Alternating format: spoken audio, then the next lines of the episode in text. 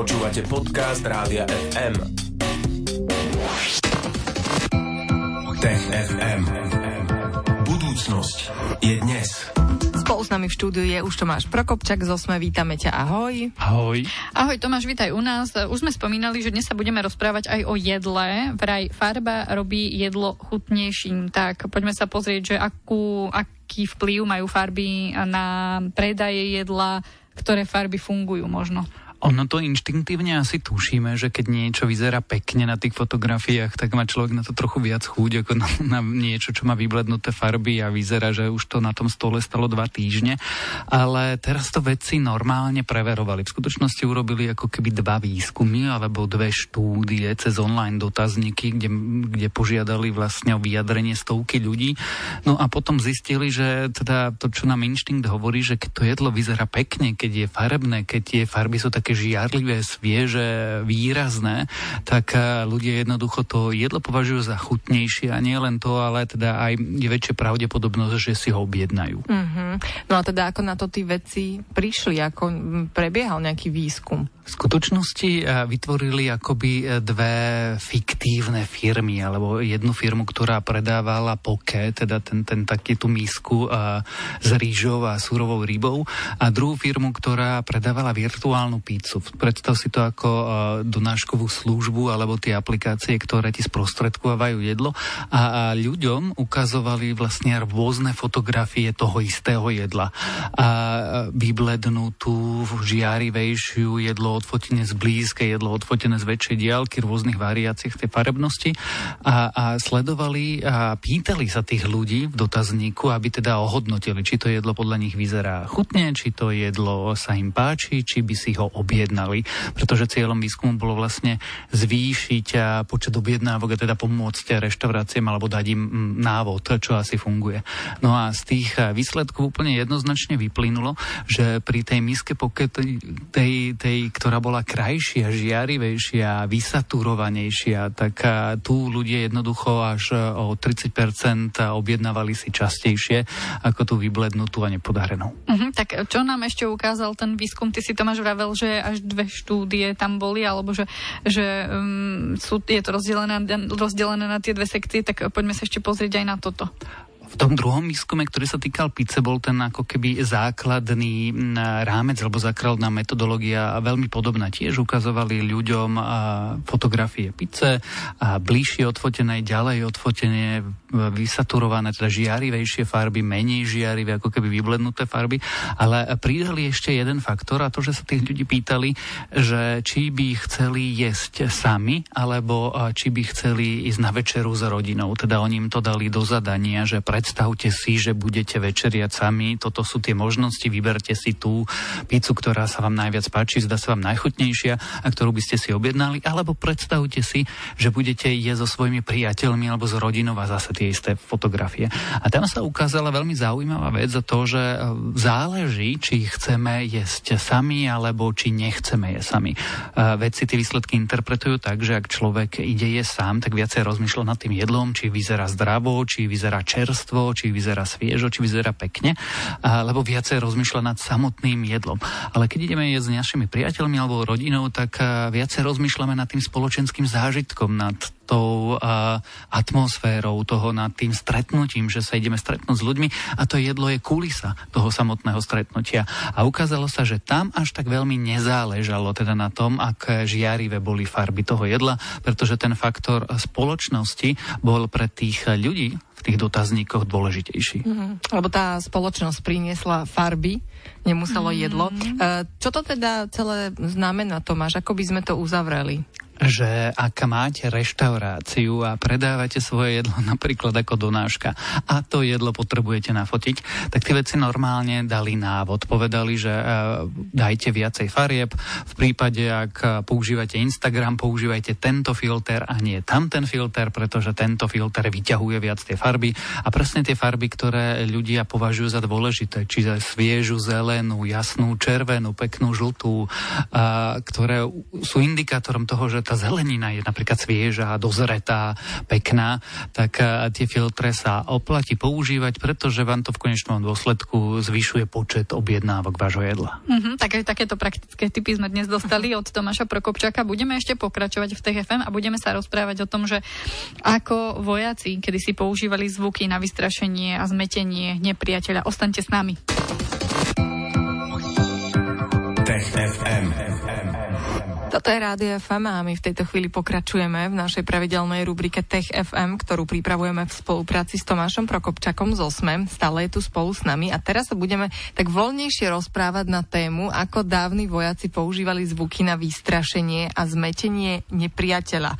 Tomáš, no tak ako by sme teda otvorili túto tému? Nejakou príhodou asi najstaršou, povedz. Začneme dôvodom a potom príhodou, možno dokonca a súčasnou príhodou. Mm-hmm. Ten dôvod je, že istá vedkynia z Princeton, Princetonskej univerzity Adrian Mayor práve vydáva knížku, ktorá sa pozrela na to, ako v minulosti ľudia používali rôzne čudné zbrania, čudné spôsoby od chemických zbraní až po biologické zbranie alebo práve zvukové zbranie. A keď hovoríme kedysi, tak myslím povedzme starovek, čiže 2000, 3000 rokov v minulosti. Ale v skutočnosti zvuk používame dodnes. Jednak keď vojaci bojujú, tak aj na boiskách používajú zvuk. A teraz myslím aj obyčajnú hudbu, nie len to, aby využívali nejaké sonické vlny, ale používajú sa to dodnes v niektorých supermarketoch v Spojených štátoch. Hrajú klasickú hudbu na frekvenciách, ktoré majú starší ľudia problém počuť. A počuje najmä tínedžeri, čím spôsobujú to, že im tam nechodia mladí vítr tržníci, alebo len tento rok Austrália napríklad eh, rozháňala protivakcinačné protesty a proti covidu tým, že hrala hlasnú hudbu na tých námestiach, mm. aby tí ľudia sa jednoducho nezdružovali. A v skutočnosti to len dôkaz toho, že ľudia tisíc ročia používajú zvuky, eh, keď potrebujú zápasiť. A my máme prvú známu anekdotu, alebo teda prvý známy prípad, ktorý je opísal taký staroveký historist, ktorý sa volal Atenajos. A on spomína na istý súboj alebo bitku zo 7. storočia pred našim letopočtom. A, a tam je to asi prvý známy prípad, keď niekto použil zvuk, v tomto prípade trúbu alebo trúbky, na to, aby porazil svojho súpera. Uh-huh. A čo sa tam dialo bližšie? Vieme si povedať, že čo cvičili, pred, uh, ako si spomínal, v tom 7. storočí pred našim letopočtom? Ono je to tak trochu legenda, tak trochu uh, zápis dávnych udalostí. Tá legenda hovorí, že istí trácky jazdci, ona sa tá uh, oblasť volá Kardia, dnes je to na úplnom, úplnom východe Grécka až pri hraniciach s Tureckom. A 他 tam boli vyhlásení dávni jazdci a tí jazdci sa radi zabávali a predvádzali a cvičili svoje kone. A cvičili ich tak, že im hrali skladby, alebo teda pesničky vtedajšie nejaké, na, na tých píšťalách a tie kone jednoducho sa predvádzali tak ako dnes tiež, keď máš cvičené mm-hmm. kone. No lenže e, potom chceli zautočiť na ľudí z Bizaltie, čo je iný región v dnešnom Grécku a, a tí poznali celé tieto ich cvičenia. No a na tom boisku sa stalo, že keď nastúpila táto prácka jazda, tak miestni píšťalkári začali hrať presne tie pesničky, na ktoré boli tie kone vycvičené a podľa teda toho záznamu a kone začali robiť tie nacvičené, vydrilované všelijaké tie choreografie, čím zhodili svojich jazdcov a bolo po celej jazde uh-huh. a mhm. bitka bola prakticky ukončená. Tak to je prvý záznam použitia vlastne zvuku ako zbrane. Uh-huh. Čiže oni mali asi nejakých tam zvedov a vedeli, že aké pesničky treba použiť. No a agentov. Agentov takých uh, starovekých. Uh, ja si spomínam tak matne, že aj nejaké slony sa v histórii použili pri bitkách. To sa tiež dalo použiť v tomto zvukovom um, Dalo, dalo a presne aj sa to uh, použilo a aj si to dobre pamätáš. Pretože uh, naozaj jedno z vecí, ktorý zapasil napríklad Alexander Veľký, alebo potom pri punských vojnách, keď uh, Rímania s Kartagincami sa bili, tak si pamätáme, Hannibal prešiel so slonmi cez tie Alpy. Tých slonov mu veľa neostalo, ale jednoducho používal slonov a tí starovekí ľudia sa týchto obrovských, čudných, exotických zvierat veľmi báli.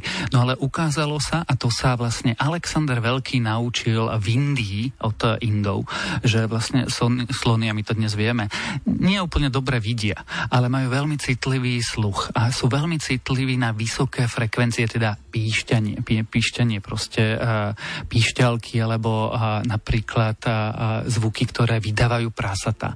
No a Alexander Veľký sa pri dobíjaní vlastne Ázie naučil toto a keď proti nemu vytiahli vojska so slonmi, tak on voči ním nasadil svine a svojich píšťalkárov. A jednoducho sa tí slony splášili a potom mohol postupovať ďalej. A presne túto taktiku vlastne napokon zopakovali aj Rímania.